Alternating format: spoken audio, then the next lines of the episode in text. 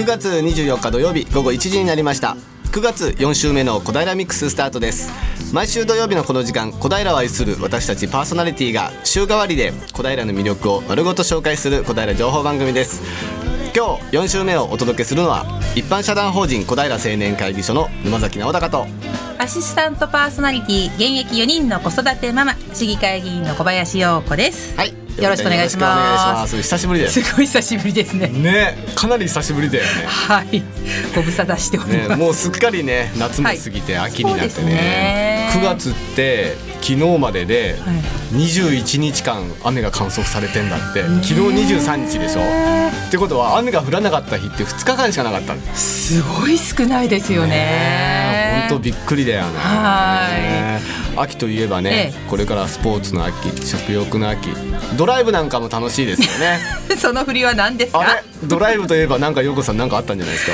そうなんですよ。実はですねちょっと横浜の方まであの借りたトラックを運転して、はい。えー、いちごの苗を取りに行きまして、はいはいはい、え。えー、その帰り道ついちょっと遠回りをして圏央道を走って帰ろうかななんて思ったら、うん、その圏央道でですねタイヤがバーストしまして。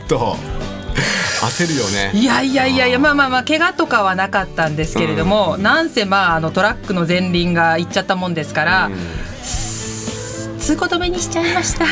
ねあのご迷惑をおかけした方本当すいませんでした。本当に、ね、これからのドライブを楽しむ方は、はい、ぜひあの車の点検をしてはいはいもうバッチリ点検していってください。ねね。おかけしてもらいたいと思います。はい、はい、さて今日もゲストを迎えてのトークや小平レポートなど盛りだくさんの内容でお届けします。今日のゲストは明日の9月25日日曜日に多摩六都科学館で行われます小平青年会議所こだままフェスタ2016実行委員の皆さんをお招きいたします、はい、そして、えー、小平レポートは小平市天神町2の29の4もつ焼きだるまさんに津田塾大学の3年生米山さんと2年生の高橋さんが行ってこちらも楽しいレポートを届けてくださいます、はい、そしてラジオをお聞きのあなたも番組に参加してください。あなたのメッセージリクエストをファックスかメールでお寄せください。ファックス番号です。042-451-2888メールの方は egao842 アットマークウエストハイフン東京ドット CO ドット JP egao842 は笑顔発信中と覚えてください。FM 西東京のホームページトップ画面からもメールをお送りいただけます。えツイッターの場合は FM 西東京のハッシュタグ 842FM をつけてください。えコタラミックスのフェイスブックにもイベントお得情報などこれからも載せていきますのでこちらもぜひご覧くださいね。えそれからラジオの音が聞き取りにくいと思われているあなた。FM 西東京は、えパソコンやスマートフォンでも聞くことができるのをご存知でしょうか？FM 西東京ホームページを開いてみてください。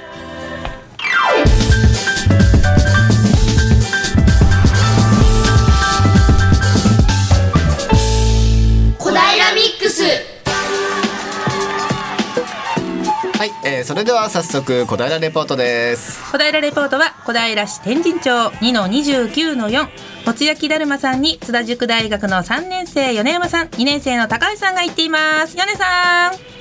はいこんにちは。お願いします。あのあいにく降られてしまいました、ねうん、ラジオ局を出発するときはまだ雨が降ってなかったんですけど、降ってませんでしたよね。そうなんです降り始めちゃいました？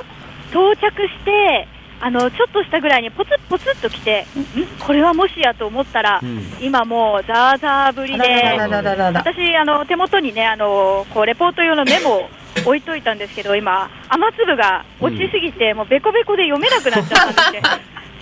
じゃあ脳原稿で、もう脳原稿で今回はあのもうあの行き当たりばったりでよろしくお願いします。はい、はい、というわけで、えー、今回私たちはグリーンロード沿いの、えー、アジサイ公園東という交差点からすぐ3軒目ぐらいのところにありますもつ焼きだるまさんに来ています。えー、こちらのお店、客席はなくて今ちょっと車の音が入ってると思うんですけれど、あのー、街道沿いすぐのところにありまして、まあ、今言った通り客席がなくて屋台風の構えをしているお店になっています。でですね、一番最初にやっぱり目につくのが、もつ焼きとあの堂々と書かれた赤ちょうちんが、えー、道をこう歩いてるとすぐ見えるように飾ってあって、ああ、いかにもちょっとビール1杯ともつでこう帰りたいなって思っちゃうような雰囲気がすごく出ています。でですね、こうお店の方を見ると、もつ焼きと書かれて、まあ、あのもつ焼きだるまさんなので、だるまが書かれた看板があって、黄色と黒でちょっとなんかかっこいい感じのね、看板が立っています。その隣には、備長炭使用店と書いてあって、どうも、備長炭って私よくちょっと知らないんですけれど、ご存知ですか？え備長備長炭を知らないの？知らないんだえあ逆にびっくり。うえ私知らなかったんで、後でゆっくりお話聞きたいと思います。はいはい。はい、というわけで、まあ、今回ちょっと雨が降ってしまったので、外でレポートはきついので、厨房に入らせて、今回は特別に入らせていただいて、レポートをさせていただきたいと思います。わ、すごい雨、今ですね、ゆきちゃんに相合い傘をしてもらって歩いてるんですけれど、あのやっぱり傘はいつも持た持たないとダメですね、本当に反省しています。すいません、お邪魔します。失礼します。あー、雨すごいですね。あ、雷も来て。あ、でも、中はすごく、あの、炭とあとタレのいい香りが、あの、厨房の中はしています。あ、回線つながってますよね。大丈夫ですよね？大丈夫ですよ今の雷で大丈夫だったかなと思ったんですけれど、はいはいでは早速お話伺っていきたいと思います。おお今日、えーお話をいただくのはと思ったらええーなんかすごい今目の前に今日あさばかれた豚の舌がああはい。じゃあ早速お話伺っていきたいと思います。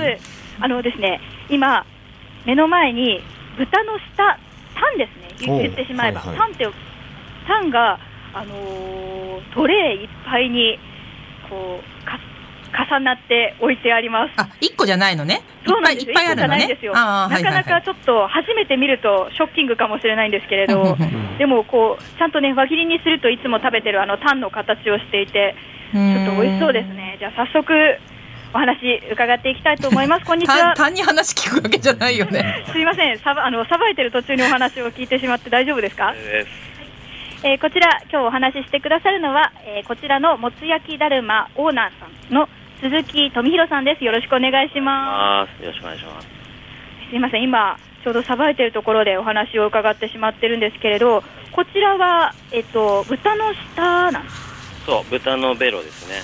パン。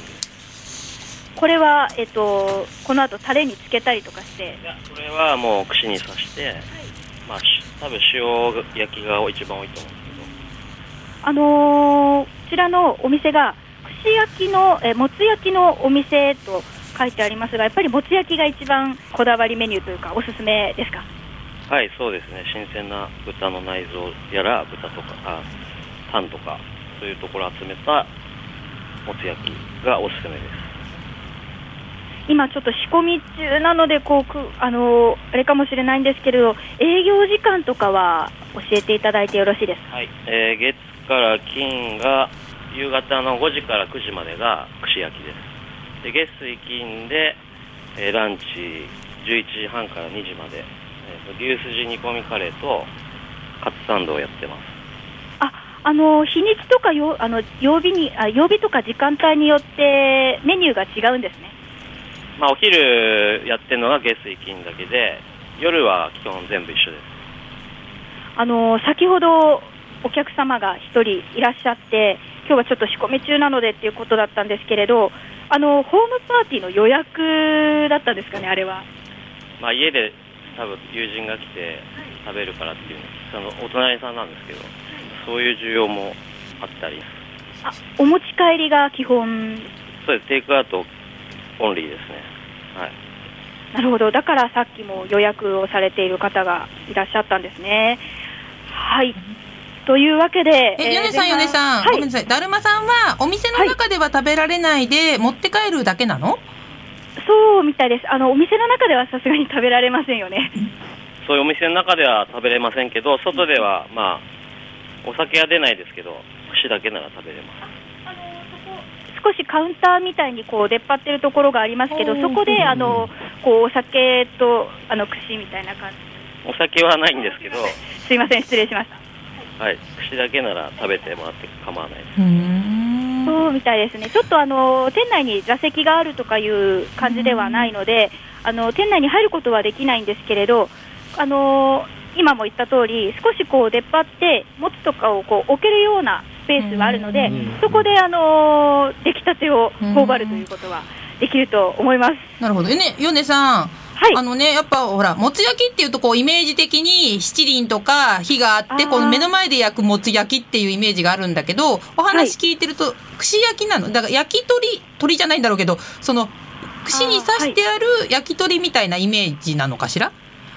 ちょそうですね、ちょっと今、目の前に実物がないのでわからないんですけれど、目の前でこう串で焼いていただくような感じなんですか、そうです。炭焼きで。後半ちょっと、ね、あの仕込みがこう進んであの、実物も見られたらいいなと思っているんですけれど、基本的に串焼きがやっぱりあのメインになっているみたいです。わかりました。ごめんね。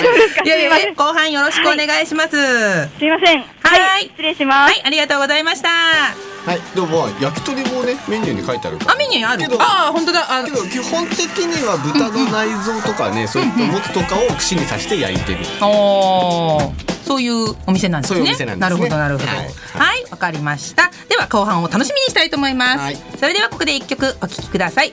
ドリームカムトゥルーでサンキュー。小平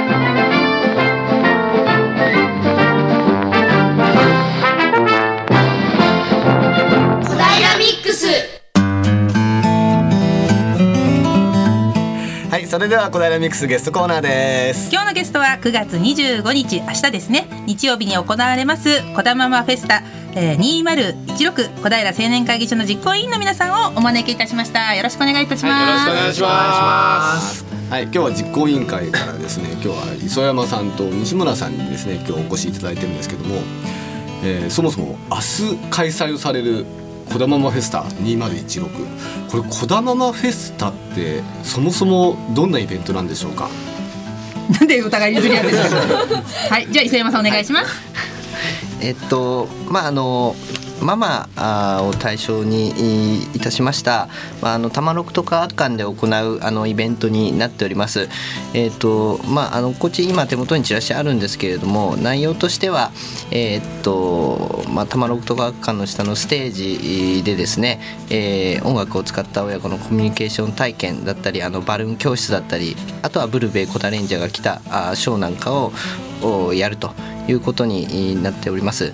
であとはですねあの玉六とか館さんの方のイベントのえーイベント会場をですねお借りいたしましてでその中でですね、えーヨガ教室ベビーマッサージネイルケアワンポイントメイクヘアメイク、えー工作体験ボードゲームなどですね、えーと無料で、えー楽しめるブースを用意しております。あの本当に、えーとママも楽しめるんですけれどもぜひあの親子の皆様で来ていただいてですね、えー楽しんでいただければとそういうイベントになっております。またあとですね、えー、と野外の方にはですね飲食ブースもおご用意させていただいておりますので、えーまあ一日ですね あの玉六とか館に明日は来ていただいてこう家族で楽しんでいただければと思っております。丸一日遊べるイベントっていう感じですね。これでもそもそもそうでも小平青年会議所の皆さんがなんでこだままフェスタをやろうっていうふうに思ったんですか西村さん。あ私ですね。はい。えっとまあママフェスタというイベントは都内各地でも結構行われてまして商業ベースであのいろんな紹介ですとかいろんなものでやってるところが実は結構多いんですね。都内の方ではそういった形で試供品を配ったりという形で地域の活性化ですとか企業紹介ですとかあとはまあ働いてるママたちのための、えー、とママフェスみたいのが多いんですけど、まあ、我々小平青年会議所は、まあ、あの地域を良くするためにですとかいろんなことを考えておりましてその中でまあ今回ですねあの商業ベースではなくあの単純にママたちがあの笑顔になれるようなそういった楽しいですねあの企画をさせていただいてあの無料でできるようなそういったものをまた小平でなかなかあのお子さんの子育て忙しくてなかなか行けないようなお店をですね、呼ばせていただきまして楽しんでいただこうと企画させていただきました。いいですね。ねえいいですねまあ普段やっぱりなかなか子育てをしてると、こう行きたくても行けなかったりとかってね。でその中でこうネイルケアとかワンポイントメイクとかヘアメイクとかありますよね。これこれも無料で両方ともやってもらえるんですか？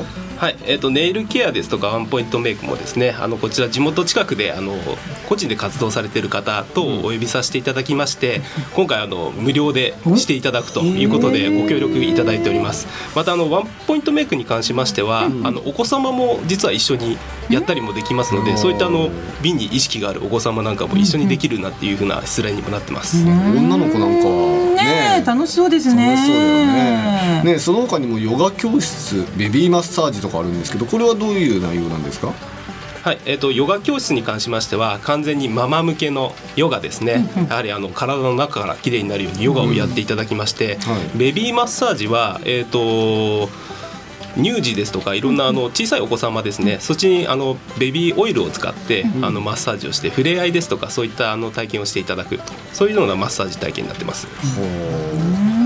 じゃあネイルケアとか子供たちとも一緒に行ってネイルケアとかお母さんたちがやってもらってる間は子供たちはなんかどっか遊べたりするんですか？はい、えっ、とイベントホールにですね託児所を設けてますので、その時にはですね、あのこちらの方であのお子様を預かりまして、絵本を読んだり、おもちゃで遊んでいただいたり、そういったしつらいを考えております。ね、その他にも工作体験とかありますけどもこれを工作体験はこれは青年会議所の皆さんが教えてくれる感じなんですか？えっ、と工作体験に関しましては、元幼稚園でやってたあのお母さんたちを呼んでですね、こちらであの親子で一緒にできるような、えっ、とものを考えてまして、今現状としてあの写真立てみたいなものを工作で作っていただいて、お子様には絵を描いていただいて、で一度お持ち帰って、で思い出になるものを今度は写真を入れていただいて飾っていただくようなそういった工作体験にしようかと思っております。いいですね。元幼稚園の先生ね。ねやってるお母さんたちが教えてくれる。これも無料で体験ができるね。はい、こちらも無料で、はい。その他になんかボードゲームってあるんですけどもこれボードゲームってこれどんな内容なんですか？磯山さん。あこれはボードゲームの方はですね あのまあ、ドイツゲームっていうまあ、カテゴリーになるんですけれども、まあ、親子というかですね、まあ、子供からあの老人まで年取ってても楽しめる、まあ、コミュニケーションゲームなんですけれども、まあ、それをですねあの普段公民館で、えー、とそういう活動をされてる専門の,、あの若い20代の子たちがですね、あのまあ、ゲームのルールからですね、まあ、解説していただいて、まあ、来た子どもたちと一緒に、えーとまあ、やるという内容になってます。でゲームの内容はああんまり難しいものもなくてですね、まあ、小さい子とかも勝てたりするので、まあ、そういった意味では最近は結構いろんな企業の地域地域っていうかあの研修だったりですねいろんなシミュレーションの研修だったりにも使われてるようなあのゲームもありますので、まああのまあ、今デジタルゲームとかありますけれども、ちょっとねあの、うんうんまあ、コミュニケーションしながらいろんな世代の子たちと、まあ、あの楽しんでやれるゲームになってます。はい。ね、僕らが子供の頃ってボードゲームってやりましたよね？人生ゲームとか？人生ゲームとか、うん。要はああいう感じのなんかああいう感じのボードゲームのことなんですけどね。まああの日本だと代表するとそうなんですけど、うんまあ、あとはなんかあーまあそれが、まあ、世界各国で結構いろいろあるのでさまざ、まなバージョンだったり、まあ、こうやって会話するゲームだったり、うん。対戦するのもあるんだけれども例えば1枚の絵を見て、うん。この絵って何が描いてあるのかなみたいなのを、うん。こうみんなで、えー協力しながら当てていく。まあ、だ誰か一人があの、まあ、お題書いたりしてまあ、何言ってるかよく分かんないと思うんですけど当日ぜひ来ていただいてあの触れ、はいはい。触れてみるとみんな結構ハマると思いますので、じゃあ日本のゲームじゃないかこともあるんですか？日本の今の世界各国のゲームっておっしゃってたんですけど。あ多くうん、そうですね。あの多くはそのドドイツ、まあ、ドイツゲームっていうんでドイツとかであの有名になったゲームをもちろん日本語訳で出したものを、えー、とやっていただくと、まあ普段だとルールとかも一個一個結構面倒くさいんですけどその本当に若いあのボランティアでやってる、まあ、結構理系の かなり優秀な子たち来てくれるんでそれすごく優しく解説してくれるんで、まあ、本当に物事を、まあ、ロジックで考えたりするあの訓練にはなると思います、まあ、楽しめてやれるっていうのが一番ですけどぜひ。まあ、確かに今はねそうデジタルゲームが主流になってきちゃってるからねこういったねボードゲームとかねでこう頭を使いながらぜひね楽しんでもらいたいですよね。うん。これボードゲームっていうのが、えー、と午後の1時から3時45分まで、はい。はい、やってるんですね。もうなかなか盛りだくさんの内容ですけれども、ねえ全部回りきれるかなって感じもしますよね。うんでも本当に一日遊べますよね。ちょっと後半はちょっとその飲食ブースに関してもねちょっとねあの話の内容を聞いてねいきたいなというふうに思いますので、はい、はい。また後半ねよろしくお願いいたします。はい。それでは一曲お聴きください。福山雅治家族になろ小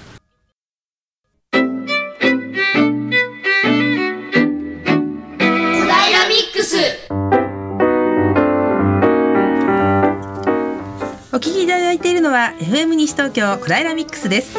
えゲストコーナーの後半です。後半もよろしくお願いいたします。よろしくお願いします。今日のゲストは、えー、明日の日曜日 9月25日日曜日に多摩六都科学館で行われます小平青年会議所小田ママフェスタ2016の実行委員会の皆さんをお招きしております。はい、後半もよろしくお願いします。よろしくお願いします。さて前半はですね、いろんなそのイベントのお話を聞いたんですけども、えーベビーマッサージとかネイルケアとかね、ワンポイントヘアメイクとか、これを受けたいっていう方は、えまず多摩六都科学館に行ってどうしたらいいですか？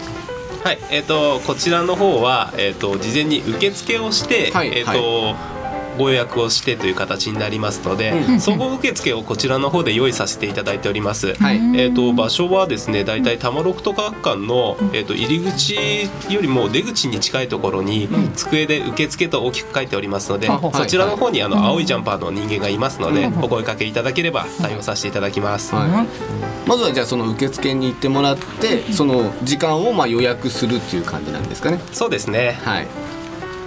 出ました、はい。でも他に飲食ブースがあるっていうさっきねお話もあったんですけども、えー飲食ブースはこれどんなお店が出るんですかね？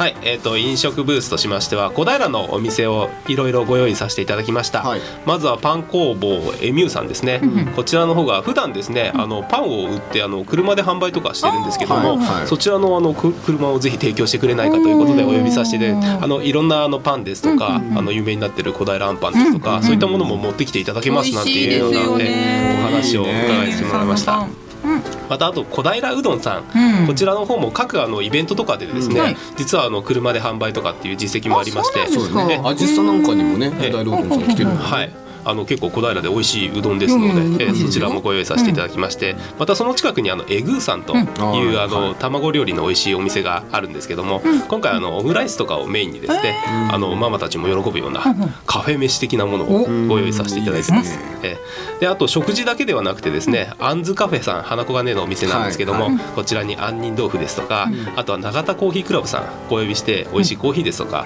また、えー、とカフェインレスのものも用意させたりですとか、えーそういったものも、えーママに優しいような、ママに優しいですね。ものもご用意させてもらってます。あとあの食事だけではないんですけども、うんえー、と武蔵野美術大学さんとはい。こちらの学生さんにもご協力いただきまして、実は似顔絵をですね、親子の似顔絵ですね、こちらを無料で描いていただくことができます。でこちら無料無料なんですね。ははい。でこちらは特にあの受付制とかではないのではい。行っていただいてちょっと空いてる時間にという形にはなるんですけどもまずあのそちらのブースに行っていただいて書いていただくようになります。はい。はい。え何人かいらっしゃるんですか？えー、と学生さんが2名いらっしゃいますので、はい、そちらでフル回転という形で、えー嬉しいなこれは、うんあとあのモンファボリという団体があるんですけども、はい。こちらがですね手作りアクセサリーですとか、あとは登園ですとか投稿のですねあのそういったグッズを作ったりとかしてるんですけども、あの結構小物であの必要になってるようなものっていうのを全て手作りでまたあのママたちがちょっとつけるようなアクセサリーですね、こういったものをなんかすごくあの人気がありまして、実際のあのバザーとかするとすごいママさんたちが集まってっていうことがありましたので今回ちょっと呼んでみたいなって思いましてこちらも呼ばせていただきました。はい。そう飲食ブースもどれもその小平を代表するようなお店ばっかりですよね。小平でね結構有名なお店ばっかりですよね。なかなかね普段はほらこうね子連れだと、ね、子供連れて行くとなかなかねちょっとあの店ちょっとやっぱり行きづらいかななんていう時もねあるけどそれがいっぺんに楽しめちゃうっていうね。よく呼んできましたね。それだけの店を。もう結構今回ですね、あのまあ各企業さんにもですねお願いしまして、あのぜひあの今回はこのママの笑顔ということでですね、あのぜひこれをコンセプトにですね、まあ街づくりも一緒なんですけども、やはり誰かが喜ん。でくれなければいい街づくりができないかなということで、小平を中心としたそういったものを呼ばせていただきました。いいねなんかね一日遊べてお腹もいっぱいになって、うんねそうですね無料で似顔絵も描いてもらって、ね美術大学の生徒さんが描いてくれるんですよね。あ、そうですね。ねはい、今勉強している。専門職ですからね。ねえそうなんですよね。いやあのやっぱり子供を連れていくと子供がどうしてもメインでママってこう後ろに下がっちゃうっていうか、まあ、子供がまず楽しんでってなるけれども、このイベントはとりあえずママが楽しんでっていう形なのですごいあのママに魅力的だなというふうにママは思います。ありがとうございます。さすが子育てママ、はい、ありがとうございます。本当に、ええええええ。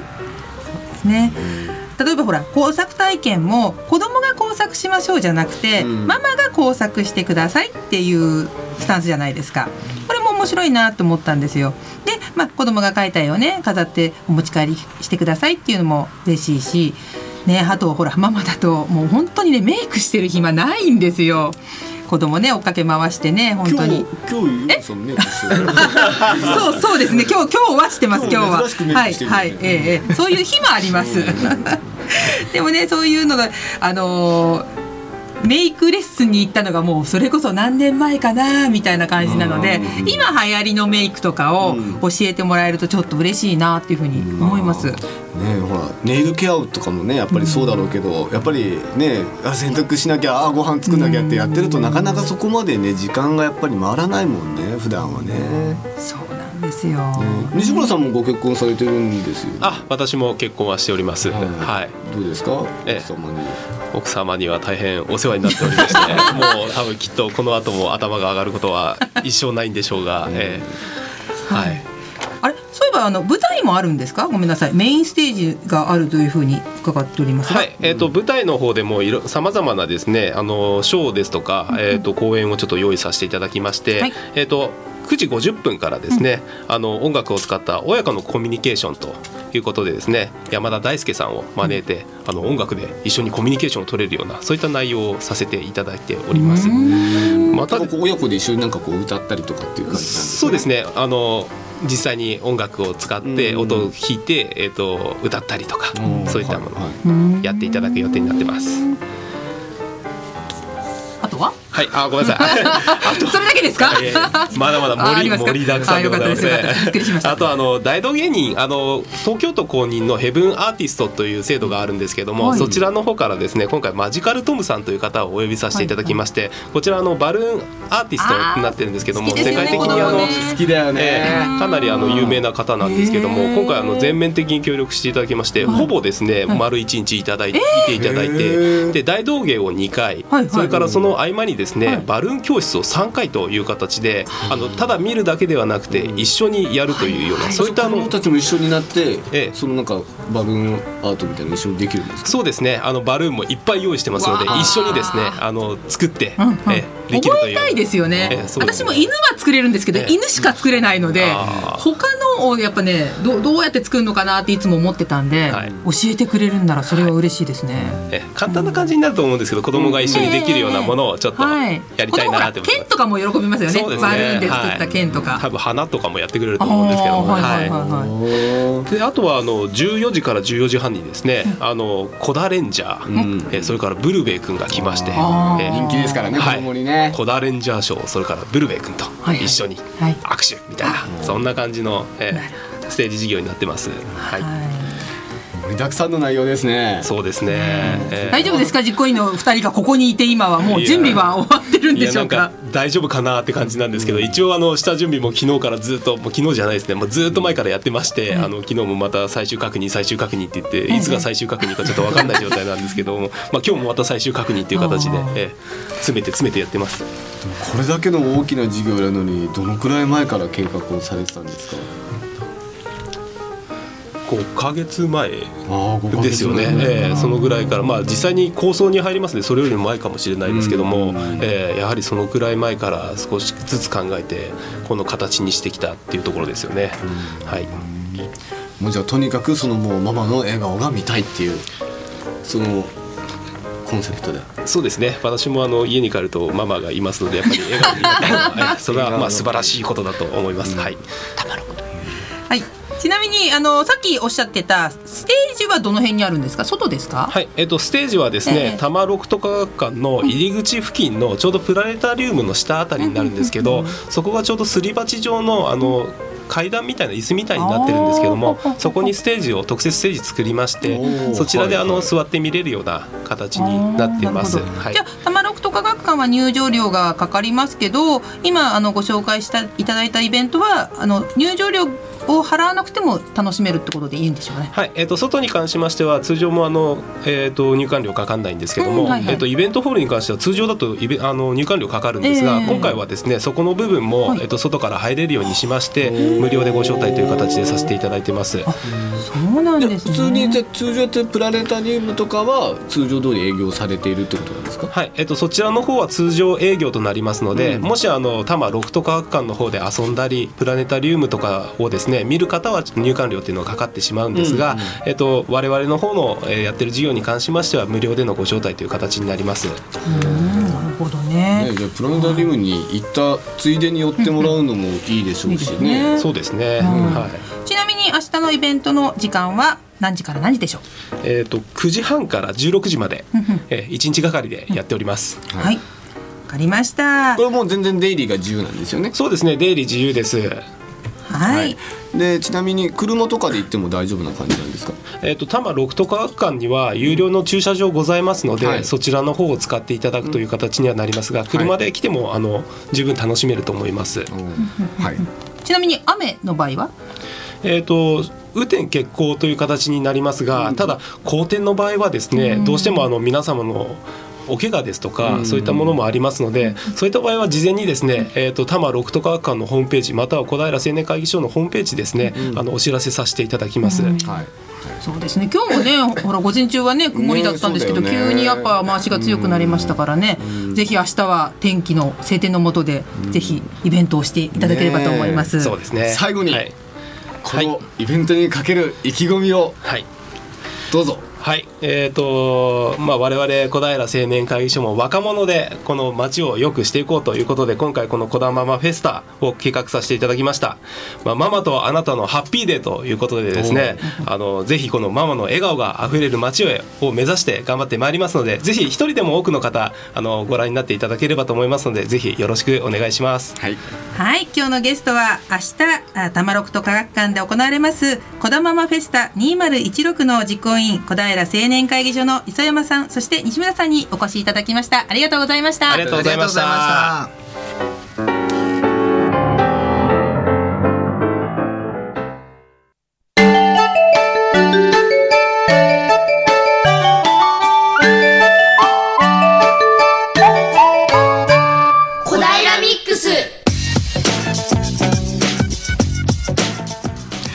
はい、えー、それでは2回目の小平レポートです今日の小平レポートは小平市天神町2の29の4もつ焼きだるまさんに津田塾大学3年生の米山さん2年生の高橋さんが行っています。米さん。はいこんにちは。こんにちは。もよろしくお願いしますいや前半と後半の間にどんどんどんどんあの豚がさばかれていっています、うん、で前半ちょっと分かりにくかったんであの訂正させていただくんですけれどあのこちらのもつ焼きだるまさんのメイン商品はやっぱりあの豚の部位だそうなんですね、うん、あの焼き豚って言えば焼き豚ね。焼き豚です、はいはい、焼き鳥の豚バージョンみたいな感じみたいなんですけれど、うん、あの豚のいろいろな部分を串焼きにして、うん、えいただくというものがメイン商品になってるみたいなんです、はい、でも今もあの、ね、豚の部位がレバー今ちょうどレバーをあの肝臓をさばいてるとこみたいなんですけど、さっきはあの横隔膜、ハラミだったりとか、あとあのすごい大きな心臓、あのさばかれていて、いやこれが串焼きになるんだなと思って、ずっと もう解体ショーを眺めさせていただいておりました。はい、というわけで、後半は早速、もつえー、すみません、もつ煮込みでよろしく、軟骨煮込み、あ、軟骨煮込みの方の食レポをゆきちゃんにやってもらいたいなと思います。ゆきちゃん、マイク渡しちゃって大丈夫ですか？ちょっと待ってください、食べますね。いただきます。ネギが乗ってるね。はい、ネギが乗ってますね。中には、あ、これ軟骨なんですね。すごくとろとろに煮込まれています。じゃあ食べてみます。うん。すごい。あの、もう軟骨っていうか、歯に力入れないでも食べられそうですね。あの、大きさは大体、あの、なんていうんですかね、普通のサイコロステーキぐらいの大きさなんですけど、もう軟骨って言われてももう脂身かなって感じのぐらいのやわ柔らかさでとろけます口の中で。で味は醤油の味ですね。醤油と味噌の味ですね。もうなんかもう見るからにコラーゲンって感じだね。はい。もう箸でも切れるんですよ軟骨が。はい。でも美味しいです。じゃあ私もちょっといただいてみちゃおうかなと思います。いただきますすみませんこちらの軟骨煮込みについてちょっと質問なんですけどこれはお昼のメニューとして出されてるんですか？これは夜串焼きと一緒に。夜串焼きと一緒に出されてるんですね。あこちらをご注文するお客さんはどれぐらいいらっしゃいますか？まだそんなにこう軟骨煮込みっていうのに馴染みがないのでもつ煮込みの方が人気がありますけど、えー、1回食べてくれたお客さんレあのリピートが多いです。そうなんですね。であのーこちらの看板商品であるもつ煮込みっていうのはこちらとはまた違ったご料理になってるんですか？もつ煮込みはあの部位が全く違くて豚の大腸とか小腸とか。で野菜も入ってて味噌の煮込みまあオーソドックスな煮込みです。そうなんですねいやとってもビールに合いそうな味ですね。そうですね。まあ焼酎でも合うし日本酒でも合うと思います。はい。沼ちゃん、ようこさん、なおみです。こんにちは。なんか美味しそうなものをね、皆さんがいただいてるということなので、ちょっと寄ってみちゃいました。まさかビール片手じゃないでしょう ね。今日はね、ビールは持ってないんですけれども、あの、今本当にレバーをさばいているんですけれども、このね、レバーがね、すごいなんかね、宝石のような、うん。なんていうんだろう、とっても綺麗な赤みを帯びていて、つるんつるんってしてるんですよ。うん。すごいこれ新鮮なんだろうなっていうのが見てもわかるんですけれども、うん。これ実際にすごい新鮮ですよね。そうです。今日の朝まで生きてた豚肉。生きてた生きてたの。すごい、そのね、大きさも、本当に両手で持ちきれないぐらいの一つの大きさなんですよ。うんすっごいそれを今一生懸命3センチかける2センチぐらいのね、うん大きさにして、たくさん今タッパーに入れてる状況なんですけれども、んあのー私来るときにグリーンロード通ってきたんですけれども、おそらくグリーンロード散歩しながらね、食べながら帰る方も多いんじゃないかなと思うんですよ。ぜひ沼ちゃんもその辺やってみていただきたいと思うんですけれども。ねなおみちゃんさうん、はい。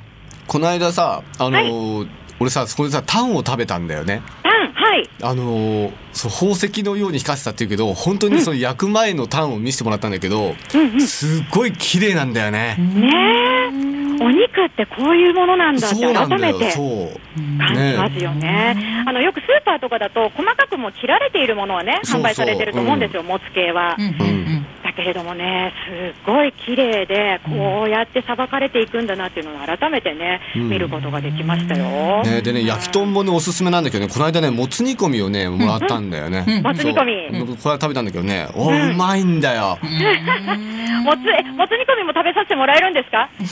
温めたんで。沼ちゃん、沼ちゃんのおかげで私たちまた新たな料もつ煮理を。込みねうまいんだよ。今ね沼崎さんがスタジオからこの前食べてめちゃくちゃ美味しかったんだよっていうねことをおっしゃってますね。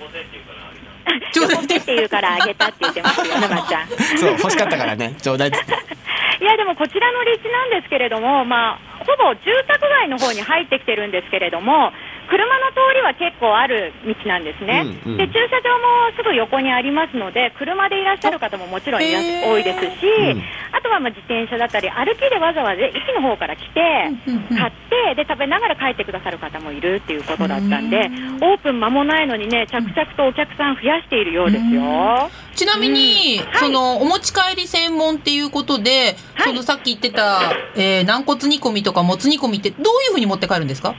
軟骨煮込みとかもつ煮込みお客さんテイクアウトする場合はどういった形で持ち帰ってもらうんですか？えっ、と白いまあトレーのパック蓋付きのパックであったかい状態でネギを添えてお出ししてます。じゃあ帰ってもすぐに食べられるような形なんですねもちろん。まあ帰ってさらに温めてもらった方がもっと美味しいかなと思いますけど。あのじゃあこれ今出来上がったものですねもう一度この商品名と特徴をお願いします。教えてください。はい、えー白もつを使ったもつ煮込みです、えー 白味噌仕立てのオーソドックスな煮込みですけど、まあ、じっくり煮込んで味が染み込んでて美味しいと思います、はい、これ私いただいちゃっていいかな？どうぞいただきます。あまああのー中はオーソドックスなもつ煮のような形なんですけれども、味噌ベースででお肉がね箸で持った瞬間にもプルンプルンっていう形で動きますね、うん踊ってます。いただきます。うん。あもつってこんなに柔らかい？すごい柔らかい。白もつは柔らかいんですよ。白もつ。白もつって何が違うんですか？もつには3種類ぐらいあって大腸の白もつ小腸があって直腸っていう鉄砲っていうのがあとはガツとか煮袋。でもつ煮にするのは美味しいのは大腸白もつですね。はい。本当に美味しいだけじゃなくてお野菜のね味もしっかりとこう染み込んでいるという形で絶品でございます。はい、でこちらのお店、だるまというお店なんですけれども、先ほどね、名前の由来をちょっと聞いてみたら、まあうん素敵な由来なんですよ。せっかくなので、ちょっとね、聞いてみたいと思うんですけれども、だるまというお店のお名前の由来を教えてください。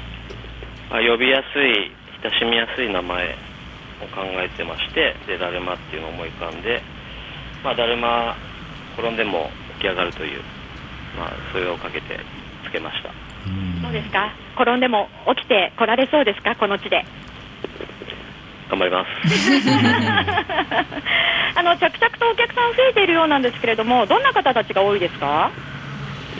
えーっとまあ中学生小学生もいるしお年寄り、まあ、おおじいちゃんおばあちゃんもいるし若いサラリーマンの方も結構いろんな世代に利用されてますね。はい。金額帯というのはどのぐらいのものが多いでしょうか？まあ、串は90円から150円までで煮込み系は全部350円揚げ物も200円大体、まあ、お腹いっぱい買っても1000円ぐらいに収まる感じですいやそしたら大学生の2人にとってもめちゃくちゃいいお店なんじゃないですか、1000はい円たまるって。とってもリーズナブルなお値段で買いやすいと思います。学校帰りにとかでもね、夕飯を買いにここにぜひね、来たいと思います。スタジオのお二人、ちょっとイヤホンを、うんうん。あのお渡しするので、沼ちゃん、せっかくなので、うん。話しかけてみてもらっていいですか？はい。はい、じゃあ今、イヤホンをお渡しします。はい、お待ちください。はい、どうぞ。山崎さん。ああ鈴木さんどうもお疲れ様です。お疲れ様ですお疲れ様でした。いえいえ。あのねこの間ラジオ聞いてたんですけど、うん。うん。あの聞きながらだとうんできないって言われて、ああそうそうそう。ねこの間ねタンとうん。はあのねハラミ？ハラミ？わあねうまかったね。他の砂肝とかもさもう美味しかったんだけど、あともつ煮込みね。あ本当ですか？うまかった。またちょっとね。軟骨煮込み今度食べてください。ね今度ね今ちょっとねレポート聞いて軟骨煮込み食べたいなと思って。俺のおすすめなんですようん。また今度行くからね。はい僕も団子会行きます、はい、あの串物同士頑張ろうね。暑いけどね。そうですね。ね。お願いします。はい、はい、すみませんね。今日はありがとうございます。はい。失礼します。はい、では最後に、えっと、営業時間などについてもう一度おお願いします。はい、えー月水金でランチ11時半から2時までやってます。で月から金5時から9時まで、えー夜の部串焼きとやってます。土曜日だけ前倒しで4時から8時まで串焼きやってますんでお願いします。小平駅にも近いこのだるまにぜひ夕飯とかにもね、あのーご飯を買いに来て召し上がっていただきたいと思います。では本日の小平レポート以上です。はい、ヨネさん、ゆきちゃん、そして直美さん、ありがとうございました。はいありがとうございました。ねぜひねあのだるまにね、行ってもらいたいと思います。でご予約のねお電話番号もね載ってますのでご予約のね方は、えー、042-207-8156 207の8156もつ焼きだるまですね。はい。ね、ぜひあの時間があの焼くのに時間かかりますからね。ね。事前に予約して、ん。ぜひお越しください、はい。ダイナミックスさあもうエンディングの時間になってしまいましたが。ねえ。はい。早かったね。いう間でした、えーでもせっかくだから一つだけイベントのご案内させていただきましょうかね、えーとですね実は実はえー小平のうん。山中うちの母校でもございますが、子供も通っておりますが、うん。吹奏楽部全国大会出場でございます、はいおめでとうございます。でねやっぱり全国大会行きますと練習として、えー大ホールでやっぱりこう一回演奏しておくそういう機会を設けるんです、なるほどね。はいはいはい。でそれをルネ小平でやるんですが、うん。それを一般公開してくれるんですね。あ練習風景をでまあ、練習風、練習を1日しているので、その中の30分だけ切り取って、ね。まあ本番のような形で子どもたちが演奏する。あなるほどね。はい。なので演奏としてはもう本当に本番に向けた演奏になりますので、えーこちらご覧になってみてはいかがでしょうか、はい。えー日付です。10月の16日日曜日、えー小平の市民祭りの日ですね、はい。ルネ小平の大ホールにて、えー午後の3時から3時30分までの30分間でございます、はい、ぜひねあの電車とかで市民祭りにね、うんうんうん来ていただいた方は市民祭りを見て帰りに、ちょうど30分なんでねね。ルネ小平に寄っていただいて、はい。全国規模の吹奏楽演奏っていうものをね聞いてもらいたいですよね。ねえ子供たち頑張ってますから、本当に夜遅くまでねね演奏して頑張ってるんですよ。全国大会に出るって大変なことだよ。ねえ本当にちょっともう鳥肌もんですね。ねえ。こんだけ頑張ってる子供たちを見ると本当に、えー全全国大会でも頑張ってほしいなと思います。はい、ぜひルネ小平行って、えー応援のメッセージをあげてください。はい、はい。そうだよね。市民祭りもねちょうどね、10月の16日にねそうです。開催されるのでね、はい。はい、こちらもね楽しみに皆さんしていただきたいなというふうに思います。はい、えー実はですね私、えー、小平町の訪問団を今年やりましたので、はいはいはい。小平町の市長さんが遊びに来てくれるんですけれどもその時に市民祭はね毎年ね、えー市長さんが来てくれるあごめんなさい町長さんですね小平町だからね、うんうん。えその小平町の町長さんと一緒に、えー歩きますんで沿道を、えー見かけたらぜひ手を振っていただければと思います。はい。はい、そしてあっという間のエンディングお別れの時間です、えー今週はメインパーソナリティ今崎直隆アシスタントパーソナリティ私小林優子。おそしてレポーターは米山良子高橋由紀そして直美さんもお飛び入り参加をしてくれました。ね。はい。ねえ直美さん本当にビール飲みたかったんじゃないですかね。ね、ビール片手に持ってたんじゃないのかなと思うよね。持ってたんですね。多分絶対ね。うん。あのテンションの高さはねちょっとねビール付きだと思いねます、もう多分今頃飲んでるよね。私も買いに行こう。はい。はいそれではまた来週もお聞き逃しなく、はい、さようなら。さようなら